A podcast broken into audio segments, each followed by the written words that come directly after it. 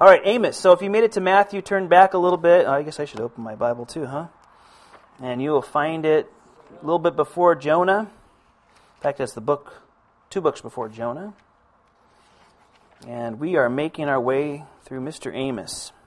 Famous Amos. I've been threatening to bring in famous Amos cookies and just pass them out, but I I haven't.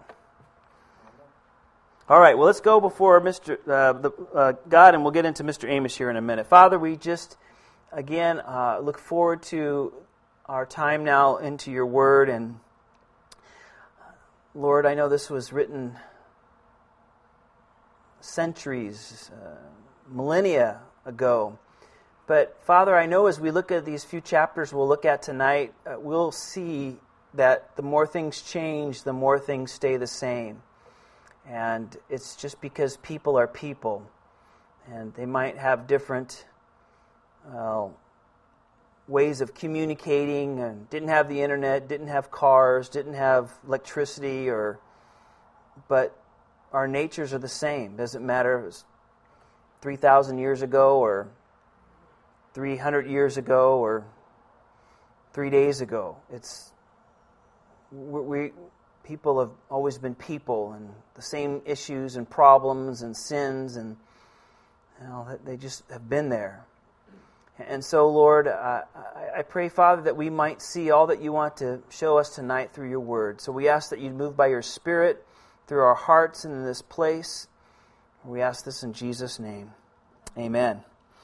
Well, remember if uh, we've been off, I was uh, skipped a week here. We weren't here last week with Amos, but if you remember a couple weeks ago, we did an introduction of this man named Amos.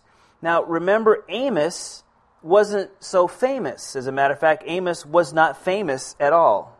Sorry for that little pun there. Famous, Amos was not famous. He was a farm worker.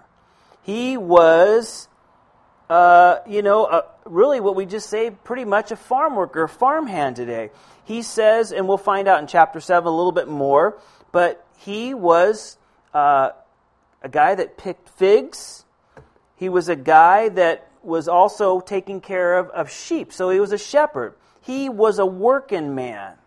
He wasn't from anybody uh, that was maybe from a priestly line or a royal line. Some of the prophets were. Some of them had pretty good credentials. Um, some of them, none at all. Some of them had zero connections. This guy seems like he was just a working, a farm worker, a common guy, and maybe even, you know, not considered socially acceptable by too many groups.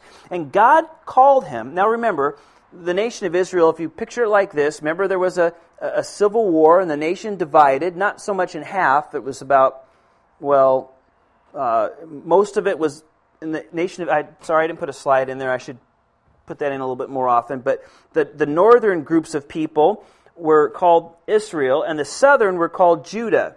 And remember again, there was 12 boys that Jacob had, and everyone in the nation could trace their lineage back, their great, great, great, great, great, great grandfathers, back to one of those 12 sons, or they're called tribes. So 10 of those family groups or tribes split off and they became their own nation. And two, which was Judah and that could tra- trace their lines back to a guy named Judah, and Benjamin, which was another group of people that could trace their lineage back to a guy named Benjamin, one of two of Jacob's sons. They, they were in a, a, a, the southern kingdom called Judah. Now, Jerusalem was in, in Judah, and the capital of the northern tribes was uh, a place uh, called Samaria, or eventually was Samaria. Not at first, it wasn't. And, and so God called Amos, who was a farm worker, a field hand, uh, who lived in the southern tribes, to go preach to the northern tribes. And he didn't just send them to other farm workers, he sent them into what would be the capital city or and or it seems like he also was preaching in, in bethel or bethel however you want to say it um, which was the center for religious worship. So, if you would, and if I could say that this way, just to get a better feel for it, so this kind of lower class guy was called to give God's word to the high society of, uh, of his cousin, so to speak, or the nation of Israel in the north. And it just goes to show it, it doesn't matter where our family history comes from. You know, God wants to use any one of us wherever we are and whatever has happened. That, that's the great thing about, um, you know, serving God. We're become new creations and He'll, he'll send us anywhere. And, and let me just tell you this. You should feel comfortable in any situation. You should be feel comfortable going to the most exclusive country club down in Pebble Beach, or you should be fine sitting around a wooden table outside one of the farm worker camps on whatever road that is out there. yeah. You know, and sit there and roll up tacos and get some tapatio and, and sit there with the ranchero music blasting or whatever, or, you know, someplace where the elegant are serving something on crystal and elegant china and silverware because you represent the Lord Jesus Christ. You are, and you should never let wherever you're from ever you know make you feel like you can't do that because that's just not what the Lord would have. He wants to use you everywhere, anywhere, and a lot of times he wants to move you out of your comfort zone. So you're used to cloistering around these people because you know that's where you grew up. That's the things you grew up in. So it's easy for you to fit in with that. But a lot of times he moves you out of that to, to minister to people that are just not even what you grew up with or know. Why? To torture you? No. So that you will rely on him. It's not about you, it's about him. So he, man, Lord, if I, you know, I don't know why there's like six forks and three spoons and two knives here. I don't even know which one to use. And here I am, and I don't even know do I cross my legs? Do I put a napkin in my shirt? Or, you know, what? Uh, and you're, so you're, hey, okay, you know, Lord, you have me here. I, lead me. You've brought me here. Use me. You know? And, and, and so when He moves us out of those situations, we depend on Him more something familiar, I can get by hanging out with those guys or going there or doing this or saying something to them or you know, and that's what God did with Amos. And so here's old Amos, young Amos. We don't know how old he was. Uh, and we don't know much about him. Probably because there's not much to know about him. And he was sent up there to minister to the highfalutin, if you want to, if I could use those words here. So we've said that. Now remember, uh, again, sorry because we've been away from this a couple weeks. When that group broke away, no longer did they go to Jerusalem to the temple to worship. The first king, well, let me just throw this up here real quick. You know what? My uh, pointer, Patrick, got uh, lost in the shuffle. If you can, if you guys can fish one out, is it blurry or is it just me? It's a little, little out of focus. But uh, again, here's the the dynasties of uh, yeah, you know what? That's. You just want to use that because you just found it, huh? The joystick there to move it around. Thank you. Okay, you're going to hike. Pablo, you're going to go long. No, I'm just kidding. Sorry. this is like the hardest thing in the world to use. Can I just tell you this? Anyway, uh, yeah, if you can find the other one, I'm not. Yeah. I'm going to bank it off that one. Anyway, let's. All right. Here's the here's here's the northern uh, group of people. Now they this first uh, king, who his name was Jeroboam, he basically thought, man, I, I know that all the people are supposed to go to Jerusalem three times a year. God instituted three times a year is supposed to come before me for feast days, right? And then they could go other times when they wanted to do different things. But the temple was in was in Jerusalem. Now Judah, uh, King Rehoboam, which was that first king right here, which was Solomon's son, you know, he was ruling there. And so Jeroboam, rather than trusting the Lord, thinking, "Oh, okay, you know, God, you made me king," because God did make him king, um, and gave him an opportunity he panicked. He thought, man, if those people start going back to Jerusalem three times a year, they're going to fall in love with, with Jeroboam, and they're going to want to get rid of me. I'm sorry, they're going to fall in love with Rehoboam, which was the king in Judah on the left hand side there. And, and then they're going to go back over to him. They'll want David's descendants to be their king again, and I'll just be out of a job, and it'll be all over. So I know what I'll do. I will set up a place for them to worship down south in the southern part, and I'll set, set one up in the northern part. And I will make similar feast days three times a year. Sweet, thank you so much. I will set up similar feast days. There. And uh, you know, and then and then he told everybody, and you know, you know, I'll make it real easy. This will be convenient worship, and you can kind of do this, and we're not going to have such tight regulations, and we're going to kind of change things up. And because of that, there was never a godly man among any of those kings, and there was uh, seven different dynasties. So, in other words, seven different people's lineage rather than having one, which was all these in the south were all descendants of David, all his, you know, his, his grandson, his great grandson, his great great grandson, his great great great grandson, you know, and you got the idea, right? And, and this, people were killing each other, and they'd murder a king if they didn't like him, and another one would take his place, and then they didn't like him, and so they would kill, you know, it was just a horrible thing. And so uh, they never had a godly leader amongst them. And so uh, he set these places up. One of them was Bethel, the other was called Dan. And they built these big places of worship, trying to make it like worship in the Lord, but it was a cow, golden calves, actually. Uh, and that's where he's going to be speaking to. Now, just so you get an idea, real quick, you see that um, uh, who was preaching at the time. Again, some people think maybe Obadiah might have been the first one, which is the next book we're going to get to, by the way. Um, some people it's Joel here. So he is he is um, preaching a, a, time about Elijah, and then Elisha's down here, and then here's our man Amos, who will be preaching about the same time as Jonah. So we see that we're running close to the end here. As a matter of fact, we're about 40 years from the end of the when this ends here that's it. They, they get carried away by the assyrians and they're no more. Uh, the judah lasts about another 120 years before they're destroyed by the babylonians but you can see he's getting closer to the end here. Um, after uh, but he's also preaching about the same time as, as isaiah. So that gives you some idea of what's going on and who's doing what a little bit as a way of a background. So let's look at verse 1 of chapter 3 and it says Hear this word that the Lord has spoken against you, O children of Israel, against the whole family which I brought up from the land of Egypt, saying, You only have, uh, on, you only have I known of all the families of the earth. Therefore I will punish you for all your iniquities.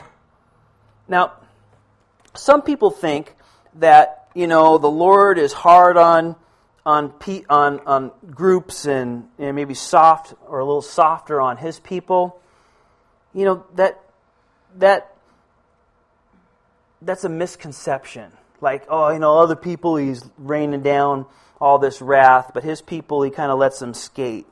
You know, that's not what the Bible teaches. As a matter of fact, what he's saying here is um, listen, guys, I chose you you as a group of people out of everybody else.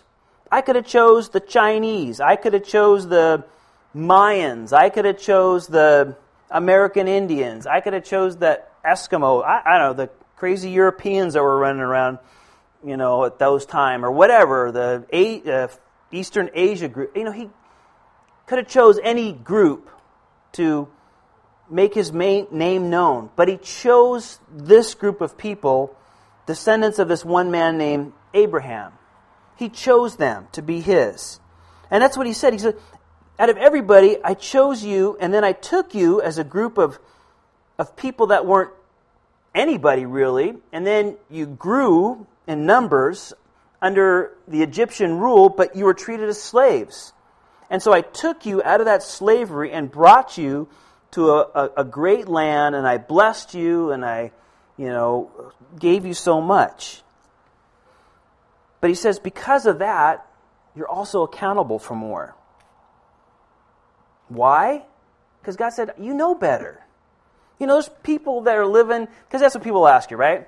Well, how about the guy that's living on some crazy island out in the middle of the Pacific who's never heard about Jesus? Well, if he doesn't believe in him, will he go to heaven?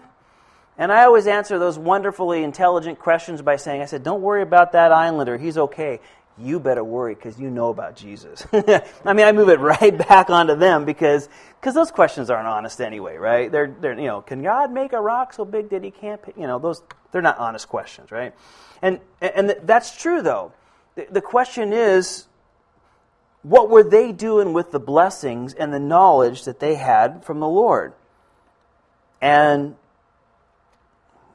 they were, as we'll read on here, they were just doing their own thing with it. They could care less. And God says, listen, I'm holding you accountable for that. You know better. You know better. As a matter of fact, Jesus said the, at, to the religious leaders of his day, He said, You are going to have a harder time standing before God than those who lived in Sodom and Gomorrah. Now, we always look at Sodom and Gomorrah as this picture of sin and destruction, which it was. But Jesus said to the Jewish people, to the religious leaders, it's going to be worse for you than it is going to be for them in that day. Why? Because they knew better and they were rejecting Jesus and they had had the information and they chose to just, you know, spit in God's face, if you would, and do their own thing. Uh, you know, the New Testament speaks even more of that. Peter and I think Jude speak about, you know, the judgment being heavier on those people that know about the Lord and and refuse to allow and and, and do the work and then just undermine the things of the Lord.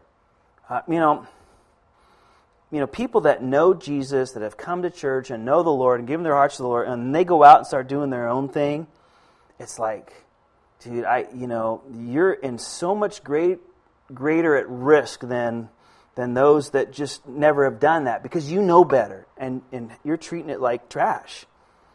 I, you know, I saw somebody that I hadn't seen for a while and, you know, that knows the Lord, knows the things of the Lord. And, you know, I asked how they're doing. Oh, they're doing good, doing good. What do you mean you're doing good? You, you know, you're serving the Lord, you're going to church, you're reading your Bible. Well, yeah, kind of, but you know, I'm, I'm off the drugs and I'm not drinking anymore and I gave up smoking, so oh, those are good things. Don't, don't misunderstand me.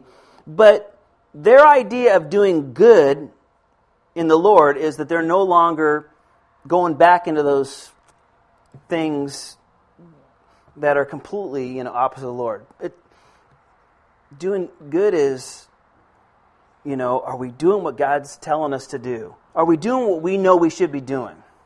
That's the standard of being. If if you want to have a standard for are you doing good?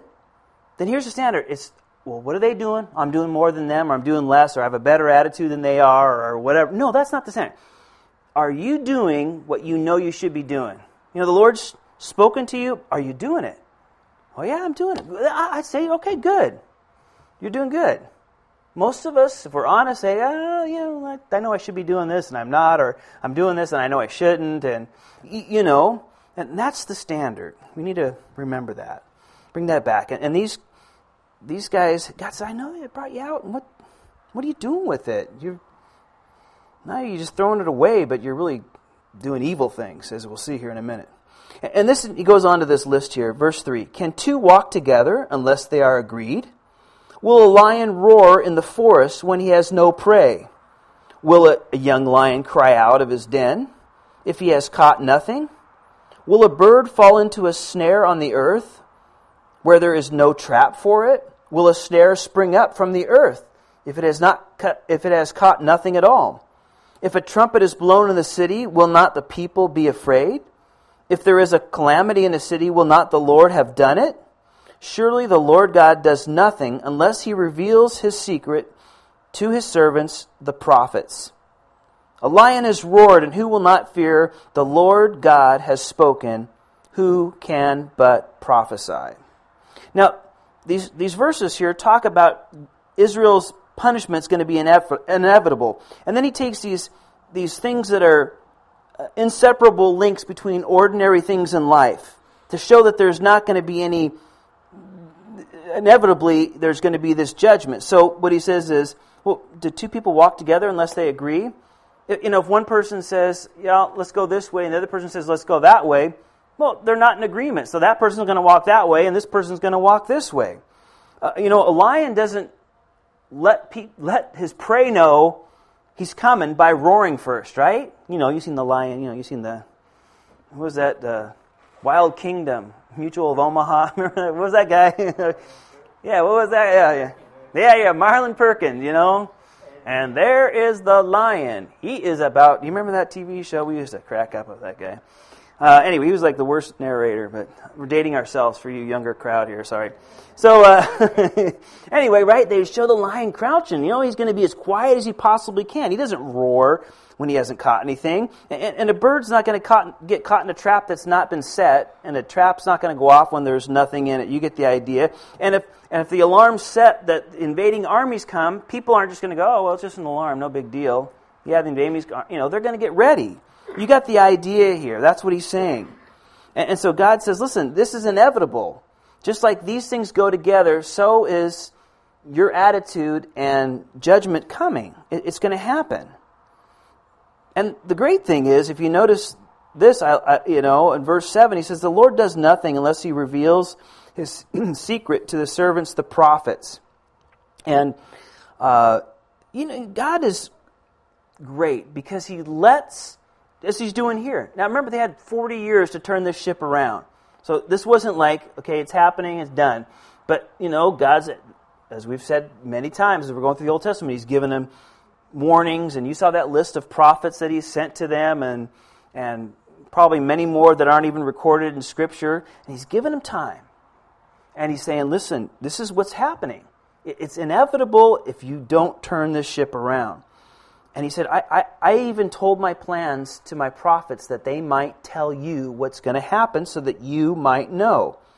And he said, you know, the, the, the fulfillment is going to be certain. And, you know, that's why he says, you know, the lion has roared and who will not fear? You know, it's like God's speaking and it's going to come to pass.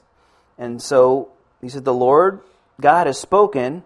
And, you know, if um, I think maybe even Amos added this here, he said, you know, the Lord God who has spoken, who can but prophesy? In other words, he said, God's told me what's going on. God has given me his word. How could I not share it with you guys? How, how can I not? How could I not but reveal it? I, I, I think it's good for, for us to ask that same question. Do we have that same heart as Amos?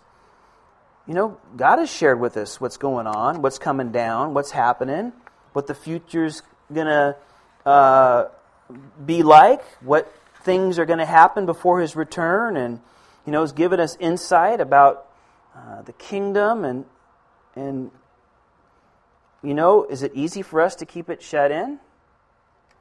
You know, I or or, or are we faithful like Amos, willing to give it out and wanting and desiring to give it out? It's God's word.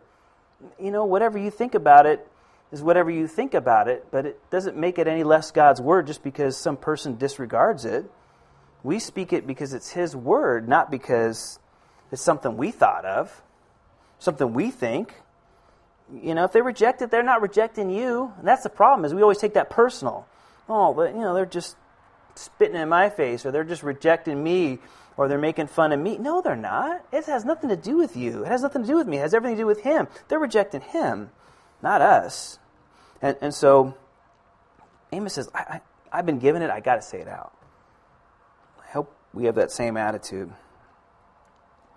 Well, he goes on in verse 9. He says, Proclaim in the palaces of, at Ashdod and in the palaces in the land of Egypt. Ashdod was a the Philistine city. That was one of the capitals. So south, kind of on the way to Egypt down there.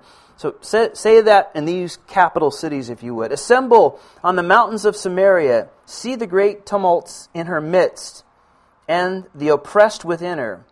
For they do not know to do right, says the Lord, who store up violence and robbery in their palaces. Therefore, thus says the Lord God, an adversary shall be all around the land.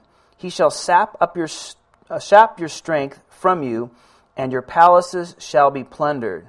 Thus says the Lord, as a shepherd takes from the mouth of a lion two legs or a piece of an ear, so shall the children of Israel be taken out whom dwell in Samaria, in the corner of a bed and on the edge of a couch.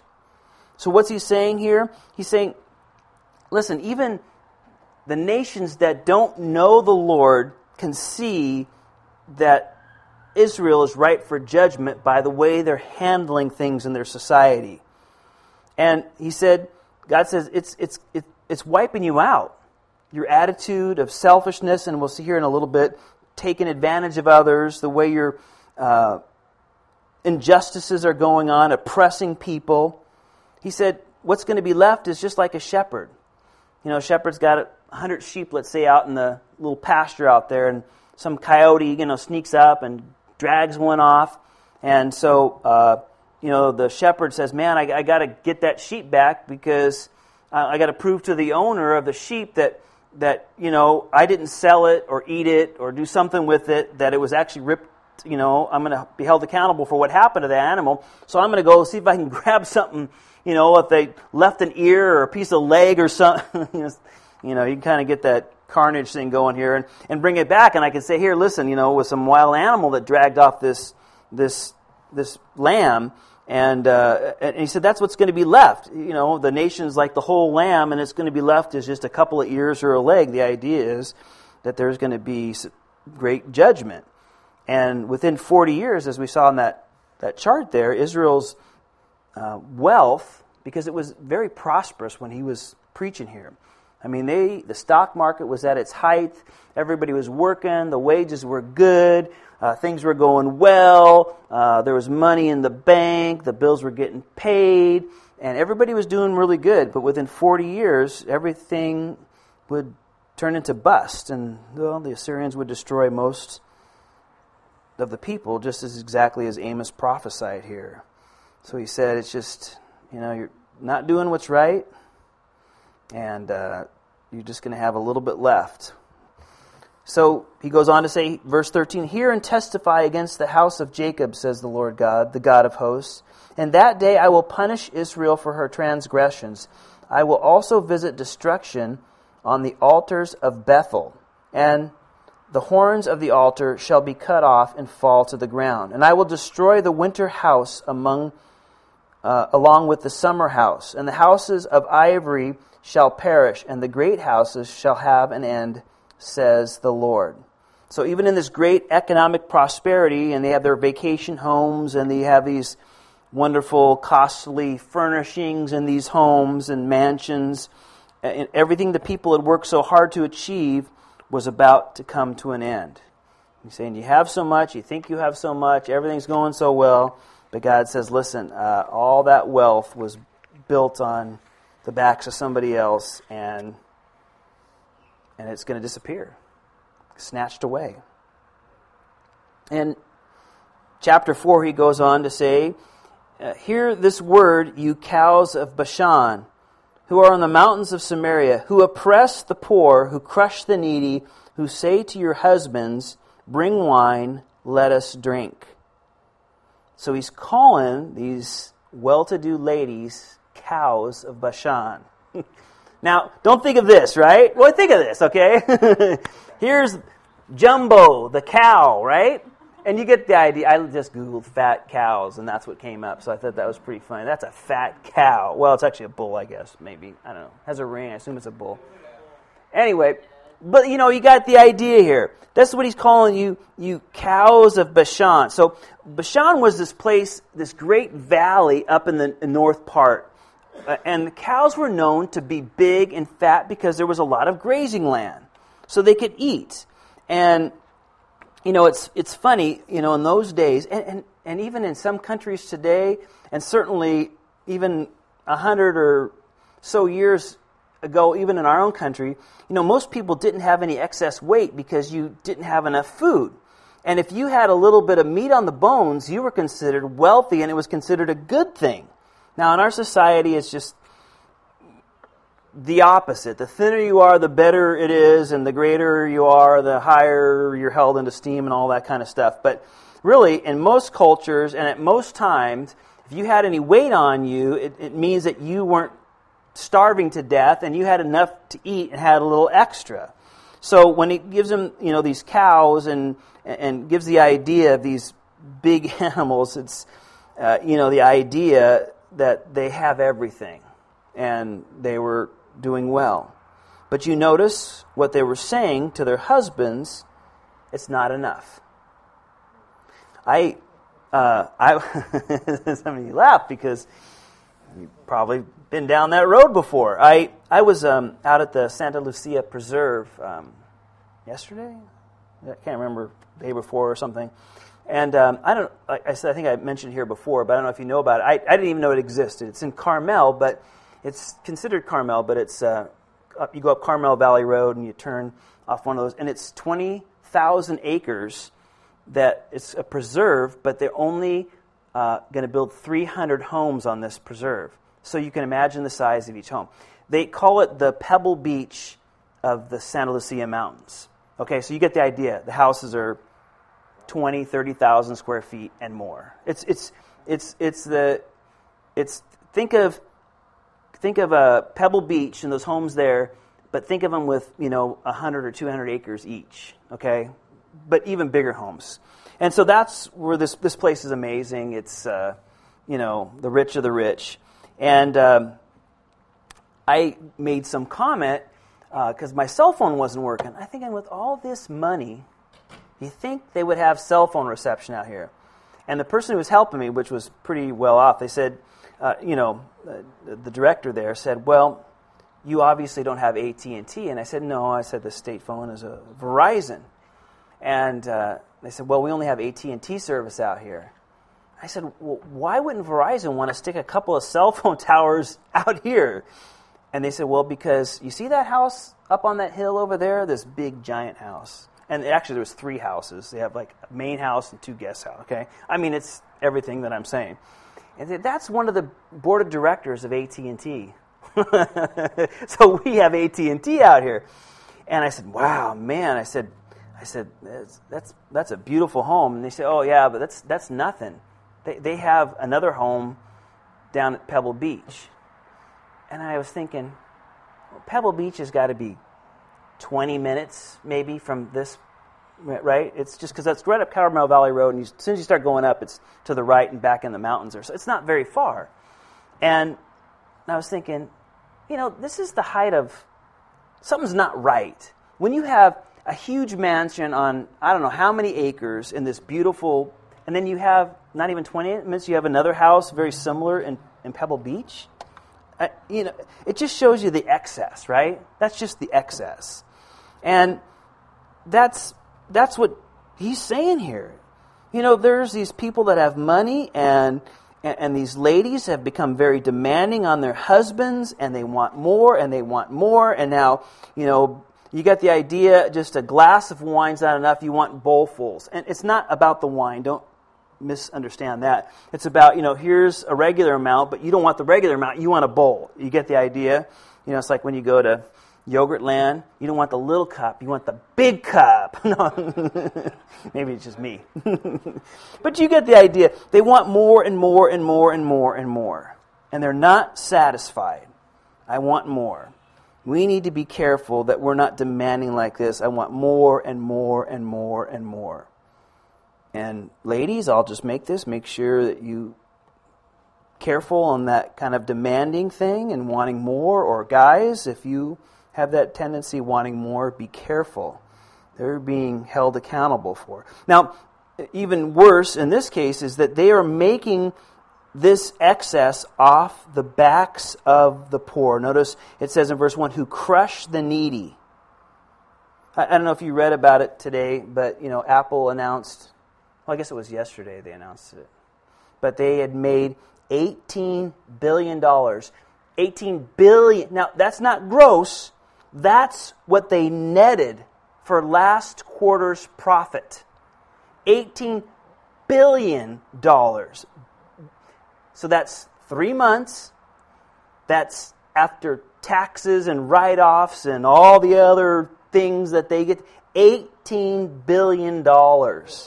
That is just insane. And you know, just think of the CEO pay. Uh, you know, they make millions and millions, and you know, off the back of what? I there, there used to be, um, you know, those airbag, uh, the Japanese con- company that was making the airbag, they're getting recalled, and all that stuff was in the news because they were not going off right. Remember? Well, they used to make those in in Hollister, and from what I heard, now I don't know all the details, but this person was pretty well to know in the know, is that they closed down this beautiful place in Hollister. It was a new building, and so it wasn't like you know they needed to expand or anything. It was one of those places by the airport. There was nothing around. They, it was a well functional building, but they found that they could make those things cheaper in Mexico.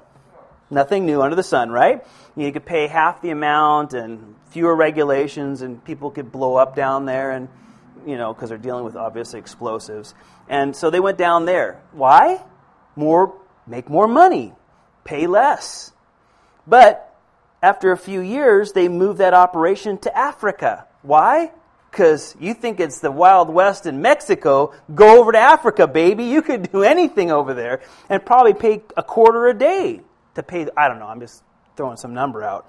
But you get the idea. This is not unheard of. How people will and corporations will, you know, how do we make the big? Oh, yeah, it's not about doing the right thing or help. If we can make more money, let's you know do this and that and whatever. It just happens, and it's still happening in our day and age. And you know that. You, you guys know all these things. But that's exactly what's going on. And, you know, how can we get away with it? How can we pay the lease? And it's not about doing the right thing, it's about getting more and more and more, whether for our shareholders or for whoever, you know. And God's saying, well, let's, let's see what he says. Verse 2 The Lord has sworn by his holiness. Behold, the day shall come when, you, when he will take away, uh, take you away with fishhooks and your posterity with fishhooks, and you will go out through broken walls, each one straight ahead of her, and you will be cast into Harmon, which is a, you know, trouble, bad. That's they believe it's just a you know place you wouldn't want to go. You get the idea, says the Lord. Here's kind of an ancient depiction of what it would look like what they say leading away with fishhooks. One of the common things they would do is literally take a hook and run it through your lip. And then they would hook it up with a string and hook it up to the next person and do it to the next person. Or sometimes they would, you know, hook it through your nose. Or sometimes they would take go through the roof of your mouth and hook it out through your nose. And then they would tie, this is what the Assyrians were known to do. You can see pictures of this in the Assyrian writings on the wall and everything. And then they would string you up. Now, if you had to stop or you're getting tired, you slowed down, it would hurt. It would hurt them, it hurt. you get the idea.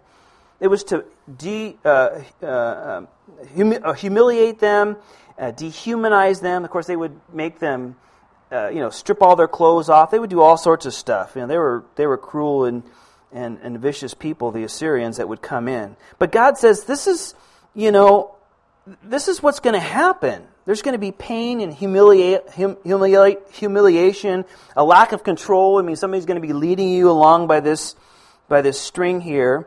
Why? He says, because you want to have excess. You want to have it your way. You don't care about God's way. You, you'll step over who you have to step over to get what you want and what you want to do.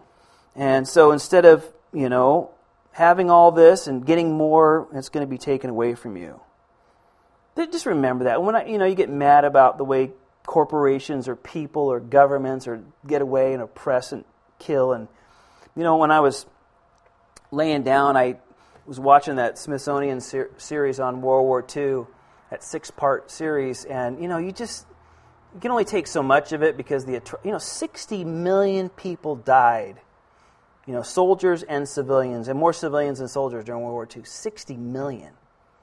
And, and you know, you see the bodies, you know, the footage you know, of just and not even the concentration camps, which were horrific by themselves, but just people that were bombed out or starved out, or you know, regular people in all through Europe, and of course, millions that were lost in the Soviet Union and all that. Ah, it's just, and you think, man, how could these evil people, you know, well, God knows. God's calling them into account. And, um, and, you know, his people certainly, he's trying to get them in line, but those others that have no consideration for him, they're not getting away with anything. And it's, it's hard to watch, but, again, you know, God's watching. Well, anyway, let's keep reading. Verse 4 says, Come to Bethel and transgress. At Gilgal, multiply your transgressions. Bring your sacrifices every morning and your tithes every three days. Offer a sacrifice of thanksgiving with leaven. Proclaim and announce your three will offerings. For you love this, you children of Israel, says the Lord God. So, in other words, these guys were playing games. You got the idea is going to Bethel. That's like going to church, we would say today. Yeah, go to church. Have a party you know, go to church for an hour and then go off and party and do your own thing. Yeah, talk about how you're a religious person or you're a Christian or you, you know, do these things, but really your life has nothing to do with that. And, and they were playing a game. Their hearts really had no connection with the Lord at all. And they did these religious acts, but it was only for the sake of appearance. And God says, go ahead and do it. Go ahead. Go ahead and do it you know, I don't know if we'll get to it tonight, but God will say in chapter 5, He goes, He says, you know what? That stuff is just sickening to me. You know, you, you think you're doing these religious deeds, but I don't have your heart. It's just meaningless. It's meaningless to me. People think, well, at least I'm doing this, and you know, it, their hearts had nothing to do with God. It's it, it was meaningless. He said, yeah, you can go do all that stuff, but without you having a relationship with me and me having a part of who you are, it's, it's meaningless. Man, let's read this next big section here. He says, Also, I have given you cleanness of teeth in all your cities, and lack of bread in all your places. Yet you have not returned to me, says the Lord. I also withheld rain from you, and there were three there were still three months to the harvest. I made it rain in one city, and I withheld the rain from another city. One part was rained upon, and, there, and where it did not rain, uh, the part withered. So two or three cities wandered to another city to drink water, but they were not satisfied. Yet you, uh, yet you have not returned to me, says the Lord. I blasted you with blight and mildew, and your gardens increased, your, fi- your vineyards, your fig trees, and your olive trees, the locust devoured them. Yet you have not returned to me, says the Lord. I sent among you plague after the manner of Egypt, and your young men I killed with a sword, along with your captive, um, with your captive horses. I made the stench of your camps come up to, into your nostrils. Yet you have not returned to me, says the Lord.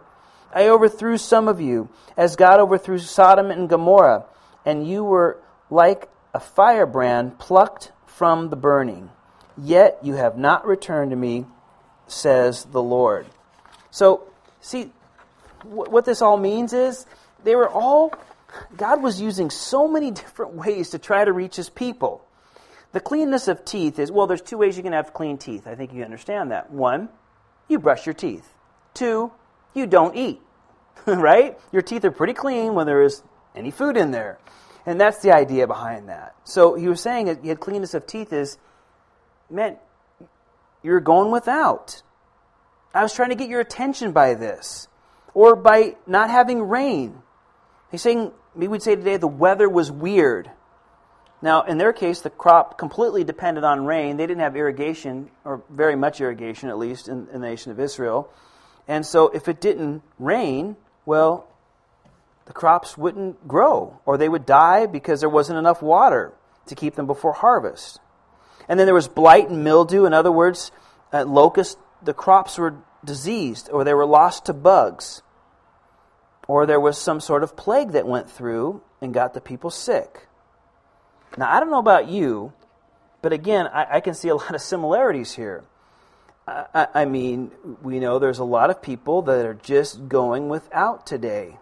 And the no rain thing is a, a no brainer for us, right? I mean, look at the drought that we're going. I mean, it's going to be what Saturday is the the first last day of January, and we haven't got any rain. I mean, it kind of sprinkled yesterday. I was down in Moss Landing for a little bit driving through, and it kind of got my window wet, just enough to get the dust kind of weird on your car. You know, that kind of enough of a sprinkle, and uh, and. and you know, but what do the people say today? Well, it's global warming, right? They're having a snowstorm back there, and we're having no rain global warming. Yeah, you stick to that story, pal. Now, I'm not saying that, you know, that I'm not talking about the merits of that, but does anybody ever stop to think, well, Lord, why are we having such weird weather all over the world? And this is happening? God trying to get our attention? I believe so. Or blight or mildew or these crops being devoured by bugs and diseases, and we can't keep up with the newest bugs that are killing or the diseases that are ruining crops, and they're trying to, you know, you don't want any genetically modified crops, but they need to do that to keep these super. But that ought to say something. I mean, you have plant science right down the street. What, you know, what are they looking at? Or how about plagues? How about Ebola, right? Uh, uh, or even AIDS or any of those other things, right? I mean, you get these diseases that are horrific and terrible. And um, we have a uh, one of the children in Ethan's class. Mom works over at the Watsonville Community Hospital, and she was telling us the other day that you know they're on code red or something over there because there are so many people in with the flu virus, you know, suffering from the flu in the emergency room and then going into the hospital that, you know, they, they can't quarantine the hospital, obviously, but they're on such high alert that they're taking all sorts of precautions because there is such a huge influx of people, you know, just flooding the hospital. And, uh, you know, again, science and news media and our politicians and all this stuff like to write these things off to all these things that they think it is. But how about maybe God's trying to get our attention? I mean, that's exactly what he's saying here. I did this, but that didn't work. I tried this, but that didn't work. I tried to get your attention like this, and that didn't work. And I tried this to get your attention, and that still didn't work. And that's what he's saying. You, you, I tried to, but you wouldn't listen it just reminds me, I hope it reminds you that, man, we just need to be those that listen to him. I don't want to be one that he keeps telling me and I keep saying now or no or later on or tomorrow or next week or I want to keep doing this because, you know, I got my good reasons. But no, Lord, I, I you know, I, I want to listen to you. I want to listen. And he gets our attention. He loves us. He was trying to do that to them, but they weren't having any of it. Well, let's finish this chapter real quick here. Verse 12. Therefore, thus I will do to you, O Israel, because I will do this to you, prepare to meet your God, O Israel. For behold, he who forms mountains and creates the wind, who declares to man what his thoughts what his thought is, and makes the morning darkness, who treads the high places of the earth, the Lord God of hosts is his name. He says, Prepare to meet me. That's what he tells his people there in Israel. You know, you've gotten so far off track and you're taking advantage of people and you're you're doing this and you're doing this and I'm trying to get you back, but you don't want to do it. And at some point I'm just going to say that's it and then are you ready for me? Are you ready to stand before me? He says, prepare to meet me because that's the next thing on the list. I, you know, take it as a sober warning, and I, I need to be warned like this at times. You know, there's a time, and I think in, in people's lives where they just put, no, Lord, no, Father, no, Lord, no, Lord, I want to do it my way. I'm doing things my way. I'm doing my things. And then at some point, God just says, okay, well, that's, that's it you know, you're, you're, you're kind of set in that way. I know, and not only the Lord knows that. I, you know, I certainly don't know that about anybody else. But He says, that, "That's it. I'm just going to take you home now." I, you know, there's just not much more. You know, you're going to be doing here, and I, I'm just going to call you. I'm going to call you in, and um, I, you know, it's a good thing to remember. We, we just don't. We, we want to accomplish all that He has for us. And we just don't want to be those that just say, now, now I'm not liking any of us to these people because I think that's a whole different class. But I say that for us to be encouraged and be reminded I, we just don't want to keep putting the Lord off. You, know, and then pretty soon, alls we're good for, I just tell this to my kids when you're making excuses and you make excuses, pretty soon that's all you're good for, is making excuses you make this excuse, you make that excuse, and this is the good reason, and they did this to me, and. I don't want to hear it anymore. Man up, take some responsibility. You're the one doing it. And and I think sometimes Dylan, just you know what? Just listen. Time to listen. time not to throwing me, throwing you under the bus, right? Just, just throwing everybody else in the. You, you just need to, we need to stand up and do what I've called you to do. Well, I was hoping to get through chapter five tonight, but there's enough to be said there, and, and I think we'll uh, we'll close there and pick it up next week. Let's pray. Father, again, we do thank you for this time that we do get to be reminded of these things, Lord, and I, and I do. You know, I, I'm just as as guilty as the next, Lord. I sometimes put these things off to weird weather patterns or fossil fuels going in the or you know just infestation of bugs or you know all sorts of stuff. You know, weird diseases come out because they don't have good uh, health care.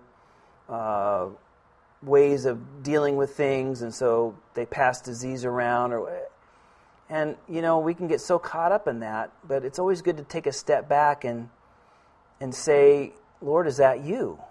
Are you trying to get my attention? And Father, help us to be those people. You know, when something kind of comes our way and it's kind of sideways and things aren't right and it, oh, it's getting kind of hard and we're feeling pressed and we're feeling kind of, you know, all flustered or we feel real pressed down. And Father, help us to make sure our first stop isn't the doctor's office or the psychologist's office or the best friend's office or their good buddy's couch or something, but our first stop is is you and and be those that ask, Lord, are you trying to get my attention? Father, am I missing something? Lord, am I being stubborn or am I being self-centered or am I Father, we you know, we, we just don't want to keep putting you aside and Sometimes you do things and allow things to happen just so you'll get our attention. So we'll respond. You don't do it to punish us. You're not mad at us. You're not going to judge us. You love us. We, that's all been paid under your the blood of your son. But just as any good parent loves their children, you'll correct us. And you'll you'll try to lead us into the place well you know is absolutely best for us. And you make those things that we're pursuing that aren't, well, not comfortable. And you do that because you love us. And so help us to make that first stop is uh, on our knees and asking you and being open to making sure that we're not missing something. I, I'd like to say we could do that as a nation or even as a community. I don't know, Lord. I maybe I'm a little too pessimistic, but I know we certainly could do it in our lives individually. And, and, and that's the best place to start, I suppose, anyway. So help us, Lord. We thank you for these things. We thank you for your love. We thank you that you always have our the absolute best in mind in our lives. And Lord, we see again as things change, it seems like things are more the same.